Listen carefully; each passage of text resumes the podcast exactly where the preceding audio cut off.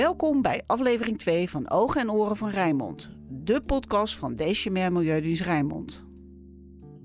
Ja, wat heb je nu aan de Dechemer? Want er speelt nogal wat in de regio. Stofoverlast in Hoek van Holland, de bouw van luidruchtige windmolens, een vliegveld dat na een rustige coronatijd weer overuren draait en regelmatige geuroverlast van fabrieken en de Rotterdamse haven. Op al deze terreinen heeft Dechemer vergunningverleners, toezichthouders, handhavers en juristen in dienst. Om de veiligheid van bewoners in de gaten te houden en in te grijpen waar nodig. Dat is hoe wij onszelf zien natuurlijk. Maar hebben bewoners wel het idee dat ze bij de Dechemer terecht kunnen met meldingen van overlast voor advies of hulp? Heeft het eigenlijk wel zin om te klagen als je ergens mee zit? Laat ik om te beginnen eens polsen of mensen überhaupt weten wat de Dechemer doet. Kent u de Dechemer? Nee, wat is dat? De Dechemer is een overheidsinstelling die hier voor in Lansingerland voor de bedrijven vergunningen maakt, handhaaft, toezicht. Maar inwoners kunnen ook klachten of meldingen doen bij ons omdat uh, zij dan kunnen gaan onderzoeken wat er aan de hand is. En dan kunnen ze de klachten of meldingen die u gedaan hebt wegnemen. Want deze mevrouw heeft wel degelijk een klacht. De luidruchtige vliegtuigen boven haar huis in Bergse Hoek. Nou ja, dat was natuurlijk heel opvallend na coronatijd. Dat natuurlijk s morgens om 7 uur recht boven je hoofd toch wel de vliegtuigen op gaan stijgen of gaan landen. Dus dat vond ik wel degelijk best wel een last. Hè, want je bent vroeger wakker als dat je zou willen. En heeft u ook een klacht ingediend of een melding gedaan bij de DCMR? Heb ik nog nooit gedaan. En wat is daar de reden van? Omdat ik niet wist dat je dat bij DCMR eh, kon doen. En dat ik dacht van, heeft het eigenlijk wel zin? Maar als u nu de bekendheid weet, hè, ik heb het u net verteld dat u dat kunt doen, zou u in de toekomst overwegen om uh, dat wel te gaan melden? Zeker wel. Ja, daar ga ik eens uh, goed naar kijken. En denkt u dat de Dechemer dan ook echt bij u langs gaat komen? Of denkt u van, nou, ik doe het wel omdat deze mevrouw mij nu interviewt, maar... Uh, nou, dat denk ik niet. Kijk, als je ergens last van hebt, is dat gewoon vervelend. En uh, nou heb ik zelf het idee dat als je een klacht invoert, dat het uh, gestapeld wordt met alle klachten eromheen. Want als ik de enige ben, dan zal er waarschijnlijk niet zoveel aan gedaan worden. Dus eh, ja, dat, als het wel zo is, dan is dat heel mooi natuurlijk. Maar dat is afwachten dan. Ja, wat gebeurt er eigenlijk met alle meldingen en klachten die binnenkomen bij de meldkamer van DCMR? Wordt er gewacht tot er een stapeltje ligt? Of komt de meldkamer meteen in actie? Ik vraag het aan mijn collega Anouk Hulshoff. Goedemorgen Anouk. Ik ben blij dat ik op de meldkamer ben. en dat ik bij jou wat vragen mag stellen. Kun je vertellen aan de luisteraar wat hier op de meldkamer eigenlijk allemaal gebeurt en wat ik zie? Uh, wat je vandaag hier, uh, hier ziet zijn uh, drie collega's van het team. waarmee we 24 keer 7 de meldkamer bemensen. En wat we hier doen is alle meldingen uit het gebied ontvangen. en alle meldingen zijn van bewoners en van bedrijven. Daarnaast hebben we ook nog een aantal sensoren in het gebied. En al die informatie proberen wij te bundelen tot iets wat er aan de hand is in het gebied. En wij noemen dat een voorval. Ik zie hier uh, heel veel schermen. Dan kan je maar een beetje uitleggen wat ik dan allemaal zie op die schermen. Elke werkplek heeft acht schermen. Er staat heel veel informatie op. Uh, het belangrijkste scherm is voor ons het scherm waarin we de meldingen registreren. Dus als iemand belt uit het gebied, uit het Rijnmondgebied bijvoorbeeld, laten we eens maar sluis nemen, dat hij iets ruikt, bijvoorbeeld een oliestank, dan registreren we dat. En dan kijken we dus of er meldingen zijn van bedrijven die op dat moment iets aan het doen zijn dat ook oliestank kan veroorzaken. Uh, en we hebben een aantal sensoren, dat zie je ook op de schermen. Dat zijn e-noses, elektronische neuzen zijn dat. En die kunnen ook allerlei dingen detecteren in de lucht. Zijn dat die, die blauwe of groene bolletjes of zwarte bolletjes? Het zijn die groene bolletjes. En gelukkig zijn ze groen, want dat betekent dat het, ja, dat, dat het schoon is in de lucht. Hè? Dat ze op dit moment niet echt iets de detecteren. Als ze wel iets detecteren, dan worden ze geel, oranje of rood. Uh, en dan krijgen we ook een alarmering op het scherm. Dus dat kun je, nou ja, wellicht kunnen we het straks nog even horen, maar uh, kan dat niet beïnvloeden. Uh, nou, en we hebben nog een aantal andere sensoren in het gebied. We hebben natuurlijk een luchtmeetnet. Die meet ook ja, wat voor stofjes er in het gebied zijn. Is fijnstof of nou, stikstofoxides in de lucht, dat soort dingen. Maar als ze nou, als ze nou dat gaat opflikkeren, hè? en uh, ik weet ook dat er wel eens uh, calamiteit is, dat er een ontploffing is of dat er iets is. Uh, maar wat is jullie rol daar dan in? Ja, wat we doen als er echt een grote calamiteit is, dan werken we heel nauw samen met de andere hulpdiensten in het gebied. Dus de brandweer, het havenbedrijf, de politie. Um, en wat wij dan doen is eigenlijk de gegevens verzamelen uh, van het effectgebied. Dus waar heeft de, dat incident nou een groot effect? Dus dat kunnen klachten zijn, dat kunnen inoses zijn die uitslaan, dat kan iets op het luchtmeetnet zijn. En dat geven we door aan de chemische adviseurs. Dus dat zijn uh, mensen die adviseren de brandweer uh, over, nou, over de maatregelen die getroffen moeten worden bij zo'n incident. En dat betekent dat dan ook de inwoners gewaarschuwd worden, neem ik aan. Of is dat niet de bedoeling?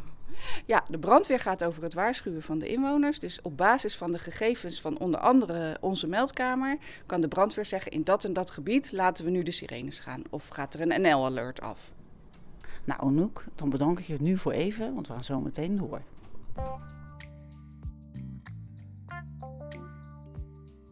Ik ben dus Anouk Hulshoff. Ik ben teammanager van het meldkamerteam. Ik uh, werk inmiddels al 23 jaar op de meldkamer. Eerst uh, in de ploegdienst en uh, nou, nu inmiddels als teammanager. En buiten de meldkamer ben ik moeder van twee prachtige dochters. Okay. Hey, ploegendienst. Ja. Was de vroege ploegendienst bij de DCMR? Ja, altijd al. Ja, ja? ja, ja om de meldkamer is 24-7 bemand. Dus um, ja, dan moet je in een ploegendienst Aha, werken. Ja, doe me denken aan mijn vader die uh, in de fabriek werkte in de vijf en drie ploegendiensten. Maar jullie hadden ja. dat dus ook? We hebben, ja, we hadden dat en we hebben dat nog steeds. En, okay. uh, dus het team, uh, team werkt 24-7. Allerlei okay. roosters liggen daar aan de grondslag. Ja, helemaal mooi. Hey, net ben ik uh, op de meldkamer geweest. Daar heb je verteld uh, nou ja, wat, een beetje hoe het eruit ziet, wat jullie doen. En jullie krijgen natuurlijk heel veel meldingen. En wat doet de meldkamer met al die meldingen? Ja, nou, we, we, registreren sowieso elke melding. Dus elke overlastmelding die een bewoner bij ons uh, doorgeeft, die wordt geregistreerd. We kijken dan wat de mogelijke oorzaak kan zijn. Uh, dat kan relatief eenvoudig en dicht bij de deur zijn. Bijvoorbeeld overlast van een café. Maar dat kan ook overlast zijn van een raffinaderij, wat veel verder weg te merken is. Wij moeten natuurlijk zoeken, ja, wat is nou eigenlijk de boosdoener? Um, en als we die hebben kunnen aanduiden, dan kijken we ook of die aan de regels voldoet. Aan de milieuregels. Want dat ja. is de taak van de DCWR. Maar ik neem aan dat je niet alle meldingen in behandeling kan nemen. Nou, in ieder geval, elke melding wordt sowieso bekeken wat, wat de mogelijke oorzaak is. Wat we natuurlijk doen, daar heb ik beneden verteld, dat we proberen die te combineren. Hè. Misschien zijn er meldingen over hetzelfde. Als het natuurlijk een heleboel meldingen over hetzelfde zijn, dan uh, behandelen we die in één keer. Um, maar het is waar, we kunnen niet elke melding ook direct oplossen. En hoe los je dat dan op met die inwoner die bijvoorbeeld die melding gedaan heeft? We leggen altijd uit wat we kunnen doen. En soms uh, is dat dat we een melding moeten bewaren. Uh, en dan kunnen we het later nog verder onderzoeken. Dus dat betekent dat we bijvoorbeeld uh, een melding die elke dinsdagavond op, om 7 uur binnenkomt, hebben we pas na een paar weken door dat dat elke keer om 7 uur is. En dan kunnen we bijvoorbeeld alvast om 7 uur op een dinsdagavond daar naartoe gaan, uh, zodat we op tijd zijn om zoiets te ontdekken. Ik snap het. Heb je al eens een klacht of een melding gehad waar je enorm om moest lachen? Uh, nou, ik weet uit, uh, uit het verleden, ik heb natuurlijk een aardige geschiedenis. Uh, dat, dat is voor de Rotterdammers dan natuurlijk wel grappig. Dat er een keer een klacht was over rubberstank op de Keilenweg. Dat was een, een, een Rotterdams grapje. Uh, waarom was dat dan een Rotterdams grapje? Nou, dat was een, ge een gebied waar, uh, uh, waar prostitutie plaatsvond. Ah. Dus was rubberstank was dan wel grappig. En ehm, wat is je ervaring met de bedrijven waar je naartoe gaat na een melding? Ja, dat is dan echt uit de tijd dat ik zelf in de ploegendienst zat. De medewerkers werken altijd op de meldkamer en in de, in de buitendienst. Dus die onderzoeken ook de meldingen zelf. Ehm, de bedrijven werken gewoon mee. Je komt op het terrein als toezichthouder, je legt uit waar je voor bent. En de meeste bedrijven willen natuurlijk ook gewoon een goede buur zijn. Dus die, uh, ja, die gaan jou gewoon vertellen wat ze aan het doen zijn. En uh, kunnen je laten zien ja, wat je wil zien op dat moment. En ja, als dat wat stroever gaat, dan kun je je, je toezichtsbevoegdheden gebruiken. Dus zeggen van ja, ik wil daar gewoon nu naartoe of ik wil die documenten nu hebben. Ja. En je zei net van uh, de bedrijven willen een goede buur zijn, daarom laten ze de DCMR toe. Maar hoe zit dat naar de inwoners? Doen de bedrijven daar ook een extra inzet voor? Een aantal bedrijven wel. Hè. Die hebben uh, overleggen met buren. Dus een, een burenraad of een, een, een, bespreken met bewonersorganisaties. Ja, dus dat, uh, ja, volgens mij zijn er een aantal bedrijven die dat wel doen. En ik zou aanraden aan alle bedrijven om dat te doen. Ja, ja want ik ben op zoek hè, naar antwoorden op de vraag van wat heb jij nou aan de DCMR? Dus denk jij dat de inwoners tevreden zijn over de meldkamer en dus de DCMR? Ik hoop uiteraard dat ze tevreden zijn. Ik denk wel dat, er som, dat soms het oplossen van overlast langer duurt dan dat mensen willen. Hmm. Het liefst zou je natuurlijk direct verlost worden van overlast. En dat is niet altijd mogelijk. Bedrijven mogen een bepaalde mate van uh, bedrijvigheid uh, op hun terrein hebben. Dat geeft overlast, dat geeft uh, geluid, dat geeft soms stank, dat geeft een beetje stof. Um, en dat is toegestaan. En wij zijn er om te zorgen dat ze niet meer doen dan dat is toegestaan. En, ja. en eigenlijk zijn de overlastmeldingen voor ons altijd een signaal ja. uh, om in ieder geval te kijken of er niet meer uh, wordt gedaan dan dat ja. er is toegestaan. Oké, okay. nee, want ik had uh, de vraag aan Rosita gesteld over een artikel in het AD over Rotterdam Airport. Er is namelijk een website door omwonenden opgericht, ook bij Schiphol. En zij vinden de DCMR een notitieblok. Die turft alleen maar. Dus daarom, wat, wat, wat vind jij daarvan? Ja, dat, dat, dat vind ik natuurlijk jammer dat mensen dat vinden. Ik kan me wel voorstellen dat het voor bewoners soms zo lijkt. Hè? Want we noteren elke klacht en we zeggen ook nou bedankt voor uw melding. En we kunnen niet die vliegtuigen aan de grond houden. Uh, die bevoegdheid hebben we ook niet. We zijn in het kader van, van de vliegtuigklachten echt wel uh, uh, gebonden aan, de, aan die regels. Maar als ik zelf terugkijk op 23 jaar meldkamer. Toen ik begon bij de meldkamer, toen vlogen hier nog Tupolevs en Antonovs. die gigantisch veel lawaai maakten. En toch ja, door, dat klopt. Ja, ja, dat weet ik nog wel. Dus door, door, ja, door de meldingen die daarover binnenkomen is er toch wel het een en ander veranderd. Er werden, werden toen ook nog veel meer s'nachts gevlogen. Ja. Dus er verandert wel wat en dat gaat ook op basis van de overlast. Dus ik zou toch zeggen, blijf ons in ieder geval informeren van die overlast. Nou, dat is een hele goede oproep. Um, de DCMR bestaat 50 jaar. Hoe lang bestaat de meldkamer? Ja, nog ietsje langer. Echt? ja, ja, dat was eigenlijk het eerste stukje DCMR wat er was. Dat heette toen nog niet zo. Maar eigenlijk die is als eerste ontstaan. En vanuit daar is uh, het samenwerkingsverband verder uitgebreid. Okay. Dus uh, ja, daar zijn we trots op. hey, wat drijft jou om uh, zo lang bij de meldkamer te blijven werken? En wil je dit ook nog dus heel lang blijven doen? ja, ja, ik vind het op de meldkamer... Ja, het is heel actief werk. Je weet eigenlijk nooit wat je te wachten staat. Dat is logisch, want incidenten zijn natuurlijk niet te plannen. Um, en ja, je werkt echt heel direct voor de bewoners. En dat, uh, ja, dat is gewoon heel uh, fijn. Dat, vindt het, vinden wij in het team 5. We zijn oplossingsgericht. Dus we willen ook echt graag meewerken aan die oplossing. Uh, wat ik al zei, het lukt niet altijd zo snel als we het willen. Zo snel als de bewoner het wil en zo snel als wij het willen.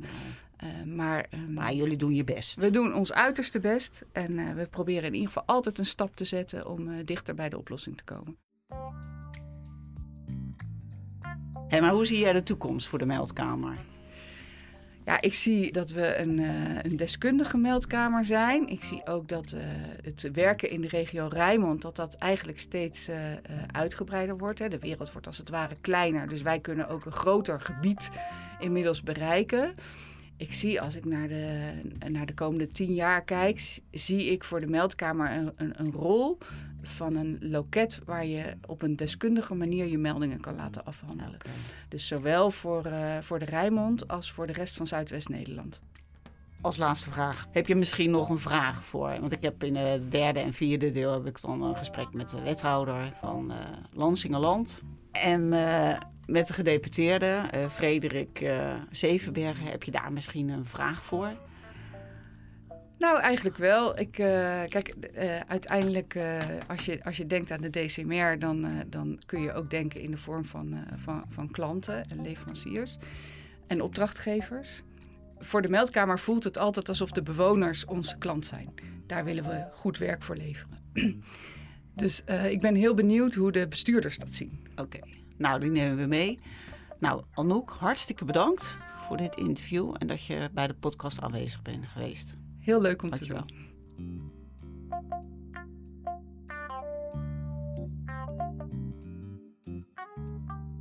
De meldkamer kan niet elke melding direct oplossen. Maar er wordt altijd onderzoek gedaan naar de oorzaak van het probleem of de overlast. Ook om in de gaten te houden of bedrijf bijvoorbeeld niet meer doen dan volgens hun vergunning is toegestaan. Daarvoor werken er toezichthouders en inspecteurs bij de DCMR om in de wijk of bij een bedrijf te controleren hoe het eraan toe gaat. Maar wat kan en mag een toezichthouder precies? Is dat meer of minder dan wat jij als inwoner verwacht? En hoe kan de DCMR slimmer en effectiever toezicht houden? Over de ins en outs spreek ik met mijn collega Niek Hogevorst van het Toezichtslab. Ik ben uh, ja, Niek Hogevorst. Ik hou heel erg van muziek. Nieuwe muziek ontdekken en dan met name op obscure gitaarbeentjes vind ik heel erg, eh, heel erg leuk. Dus daar gaat veel tijd in zitten. Ik sport graag. Um, dus daar gaat een beetje mijn meeste tijd wel. Uh, Oké, ja, want ik heb een hele grote kast achter jou gezien. Ja, en die zat helemaal vol met uh, cd's en uh, nou, volgens mij ook platen. Ja, ja, die zijn een beetje verbannen naar de, mijn zolderkamertje. Uh, ze mochten niet ergens anders in kamer staan, maar ik heb inderdaad wel een flinke muziekcollectie. Oké. Okay. Hey Niek, je werkt bij het Toezichtslab.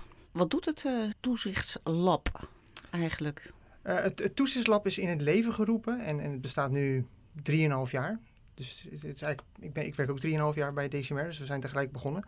Um, en het toezichtslab is, is begonnen om te kijken hoe kunnen we het toezicht slimmer en effectiever maken. En, en, en dat doen we uh, door inzichten uit de wetenschap toe te passen. En dan met name psychologie. Dus dat is wat we doen. Aha. En uh, waarom heet het eigenlijk toezichtslab? Uh, nou, dat, ik, ik moest dat is een goede vraag, want het is natuurlijk, we hebben dat 3,5 jaar geleden bedacht. En ik weet nog wel dat dat best lastig was om een naam te kiezen. Maar een van de dingen waar we bang voor waren, was dat uh, als je iets dingen, dingen op een andere manier gaat doen, dat er heel gauw zo'n stempel op je team komt van jullie zijn een, eh, een innovatieclubje. En ik heb zelf uh, een hekel aan die term innovatie, omdat het heel erg, ja, er hangt iets omheen als we gaan dingen anders doen om het anders doen. En eigenlijk wordt dat door iedereen zo'n beetje gebruikt in precies, Nederland. Precies, het is een beetje manage managementtaal zou je kunnen zeggen. Ja. En wat wij juist wilden was bekend staan als een team dat uh, nieuwe dingen probeert om het beter te maken. En en als je dat probeert, dan gaat niet alles lukken. Dus je gaat dingen proberen. En dan vonden we lab, vonden wij wel een hele goede, goede term daarvoor. Zo van, oké, er zit een bepaalde methodiek achter. Uh, en een bepaalde ambitie zit erachter. Uh, maar ook wel dat, dat experimentele en nieuwe wat we erin wilden hebben. Zonder dat het gelijk dan okay. iets anders doen om het anders uh, doen. hey, maar je hebt het over methodiek, iets nieuws. heb je al, hebben jullie al in die 3,5 jaar iets nieuws bedacht? Ja, meerdere, is... meerdere dingen wel. Ja? ja?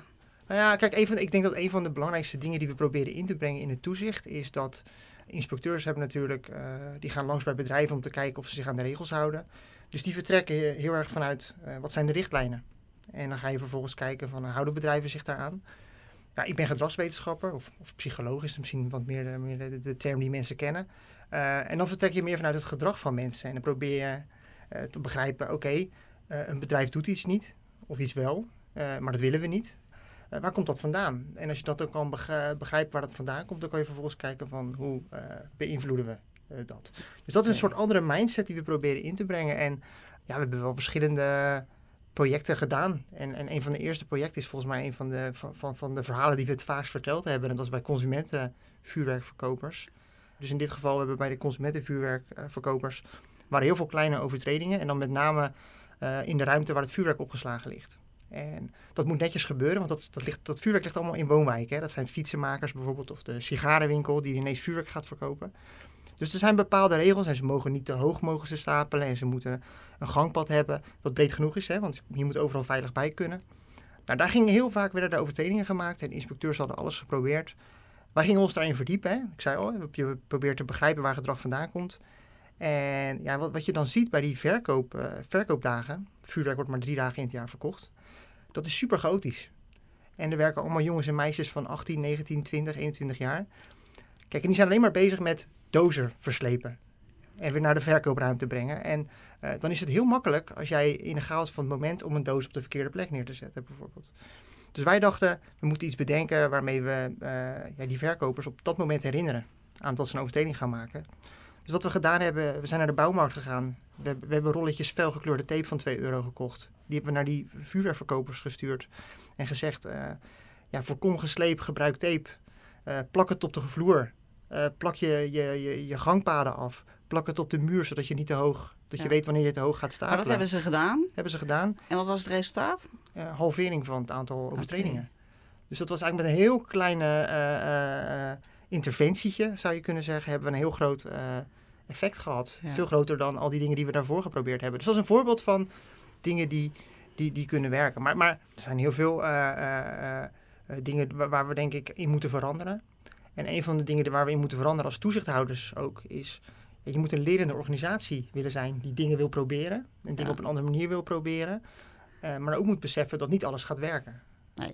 Maar moet ik dan het vergelijk trekken uh, waar we nu in de politiek ook heel erg mee bezig zijn met de menselijke maat? Ja. Dus dat we meer uh, moeten denken voor de mensen, voor de inwoners in het Rijnmondgebied. En dat toezichthouders ook die mensen meer moeten gaan helpen in plaats van alleen maar moeten wijzen op de normen. Ja, nou ja, ik, kijk in dit geval, ik, vind, het een hele goede vraag. Je hebt een soort twee partijen. Hè? We hebben aan de ene kant hebben we ondernemers en bedrijven. En aan de andere kant hebben we uh, burgers. En ik denk dat er heel veel winst te behalen valt door soms uh, samen met bedrijven op te trekken. En ik denk dat heel veel bedrijven, weet je, we hebben natuurlijk heel vaak de neiging om te denken dat bedrijven de regels overtreden omdat ze dat willen. En uh, kijk, in de praktijk is het vaak zo, en dat, dat komt ook uit de wetenschap, ja, dat er allerlei verklaringen zijn waarom ze dingen niet doen uh, die, ja. ze, die, ze, die, die, ze niet zouden moeten doen. En het kan bijvoorbeeld zijn dat dingen te complex zijn of dat het niet duidelijk is. En, en daar valt heel veel winst te behalen, juist door met bedrijven samen op te trekken. Ja. Een van de dingen die we proberen in te brengen, ook als toezichtslab bij, bij de DCMR, is om, om meer te kijken naar wat proberen we nu precies te bereiken. Ja. Dus heel vaak stellen we de vraag van, als, als een toezichthouder naar ons komt, als een inspecteur naar ons komt, van, uh, en die heeft vaak dan al een idee wat hij wil doen. Dan stel, vragen, stellen wij meestal de vraag van, maar wat wil je precies bereiken? En is het dan wel belangrijk om dat te bereiken? Is het nu echt zeg maar, de kern van wat jij wil, wil bereiken? Dus dat is één ding. Dus we proberen kritische vragen te stellen om juist echt het en verschil te kunnen maken. En hoe reageren ze dan? Um, het, het, grappige is, en, en, dat vind ik echt heel leuk, is dat heel veel inspecteurs heel erg voor openstaan. En juist heel blij zijn met, met dat van, oh ja, laten we iets minder bezig zijn met of een norm behaald wordt, maar meer wat het effect is als die norm behaald wordt.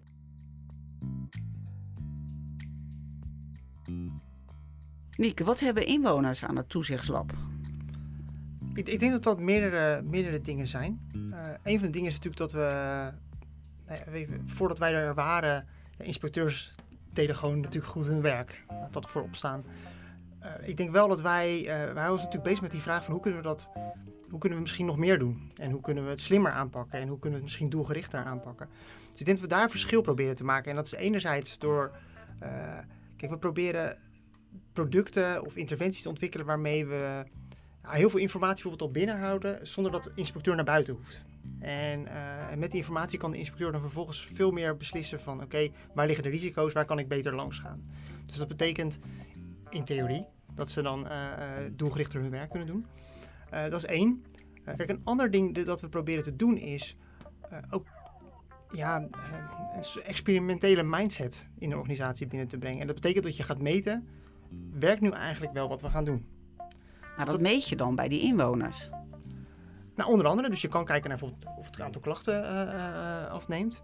Uh, het kan ook zijn dat je bijvoorbeeld het aantal overtredingen afneemt. Hè? Want niet elke overtreding hoeft per se opgemerkt te worden. Maar dat kan wel een gevaarlijke situatie opleveren. Vanochtend heb ik gesproken met Anouk Hulshof van mm -hmm. de Meldkamer. Mensen gaan dus meteen als er een melding binnenkomt, gaan ze kijken wat het probleem is. Dus ja. bij die, en vaak kunnen ze helpen en vaak ook niet. Uh, duurt het langer. Um, als ik dat nu vergelijk naar het toezichtslab, hè, Mhm. de toezichtshouders komen ook bij de mensen thuis en ook bij de bedrijven.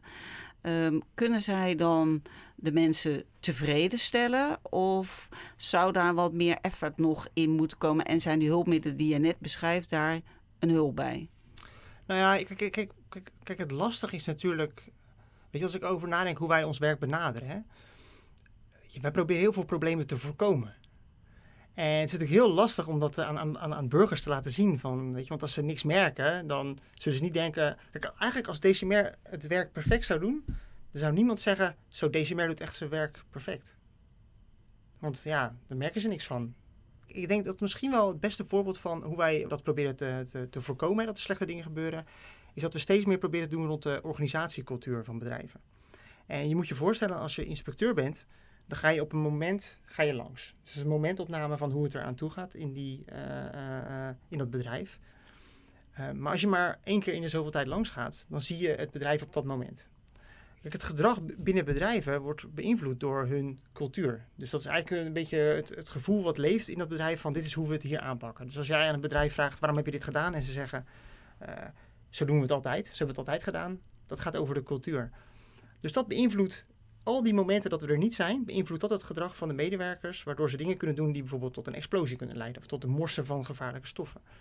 Wat wij proberen te doen is om te kijken van hé, hey, waar zitten nu in die, in die cultuur valkuilen die misschien tot dat soort situaties kunnen leiden. En we proberen dat bijvoorbeeld met een vragenlijst een spiegel voor te houden bij die bedrijven. En dan kunnen die bedrijven gaan kijken van oké, hoe kan ik hier dan mee aan de slag gaan om dat te, te versterken, die valkuilen weg te nemen. Bieden we ze dan ook handvatten voor.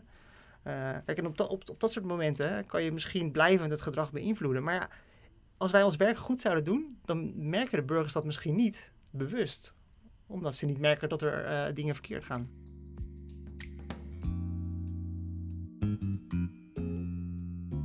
DCBR bestaat 50 jaar, eh, Nick. Hoe zie jij de toekomst voor het toezichtslab voor de komende 50 jaar? Ja, 50 jaar is al een grote tijd. Eh, dus ik, ik ga waarschijnlijk heel erg onzin vertellen als ik daar antwoord op geef. Maar ik denk dat je tot, tot het toezicht de komende 10, 15 jaar heel erg gaat veranderen. En enerzijds technologisch, omdat je gewoon heel veel technologische innovaties hebt. eh, zoals drones bijvoorbeeld. Hè. En dan heb je aan de andere kant heb je die gedragskant. Dus kijk, in een ideale wereld zou denk ik de inspecteurs zich in de toekomst vooral bezighouden met de bedrijven die, beetje de cowboys, de criminelen, eh, die, die bewuste regels overtreden. En dan zou je een team als het toezichtslab, dat zou, je- zou ik mooi vinden als het groter is. En dat je dan ja, samen met inspecteurs ook gaat kijken van hoe kunnen we met andere methodes dan controleren en sanctioneren eh, het gedrag beïnvloeden. Nou, hele mooie afsluiting. Ik wil je hartstikke bedanken voor je inzet bij deze podcast. En nou, dankjewel. Graag gedaan. Dechemer heeft dus tal van mensen in dienst om in de gaten te houden of bewoners veilig wonen en in te grijpen waar nodig. Hoe gaat dat er in de praktijk aan toe? In de volgende aflevering ga ik op pad in de gemeente Lansingerland. Daar spreek ik met bewoners, een bedrijf en met wethouder Jan-Willem van den Beukel. Heb je opmerkingen, ideeën of vragen? Mail ze naar podcast.dechemer.nl Deze podcast wordt gemaakt door mijzelf, Ellen Schouw, voor Dechemer Milieudienst Rijnmond. Begeleiding en montage Astrid Cornelissen. De muziek is van Blue Dot Sessions.